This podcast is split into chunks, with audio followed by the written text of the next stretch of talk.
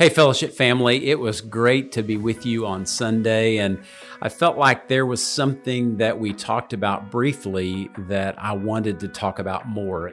The subject I want to talk about is sanctification. I want to take us back to uh, Paul's words in verses 23 and 24 of chapter 5. And uh, he says this Now may the God of peace himself sanctify you completely, and may your whole spirit and soul and body be kept blameless at the coming of our Lord Jesus Christ. He who calls you is faithful, he will surely do it. We can't ever go wrong praying for one another what Paul prayed for the churches he served. This is a prayer he is praying that this idea of sanctification would be true of this early church, which must mean that he would be hoping that this would be true of us. So let's talk for just a second about sanctification. I mentioned that it's the ongoing supernatural work of God to rescue justified sinners from the disease of sin and to conform them to the image of his Son, holy, Christ like, and empowered to do good works. So, at the heart of sanctification is a separation or being set apart, or we could say it's progressive disconnection from the ways of the world and a growing connection to the ways of God. So, that's something that God is always doing in our lives as part of the gift of salvation. Now, where it differs from justification and glorification, the front end and the back end of eternal life, sanctification is a cooperative process. That means you and I are, are actually participants. We're involved in the work that God is doing.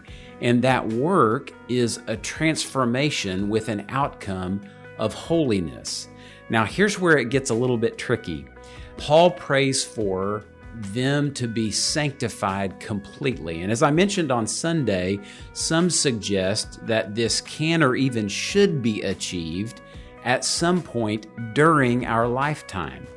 It's interesting that Paul points elsewhere to the day of Jesus Christ being the moment when that work is completed. Specifically, Philippians 1 6, he says, I am sure of this that he who began a good work in you, that's the reference to sanctification, that he who began a good work in you will bring it to completion when?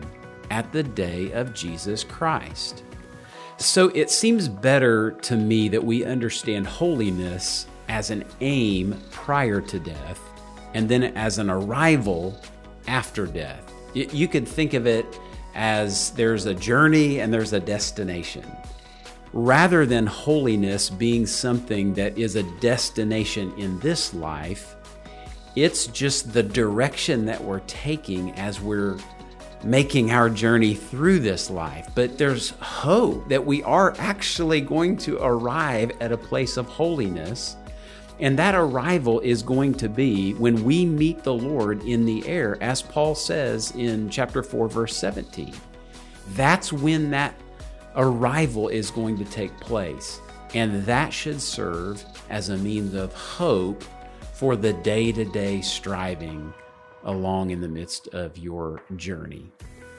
So, kind of wrapping it all up, uh, Peter in uh, 1 Peter 1:16, he says, "Be holy as God is holy." Those are our marching orders. That's what we're called to do day in and day out, knowing that we'll do it imperfectly but we're trusting.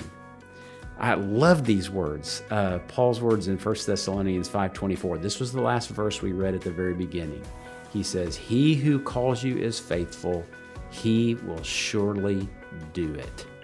Let that be an encouragement to you today as you go after this beautiful calling of holiness within the beautiful gift of sanctification.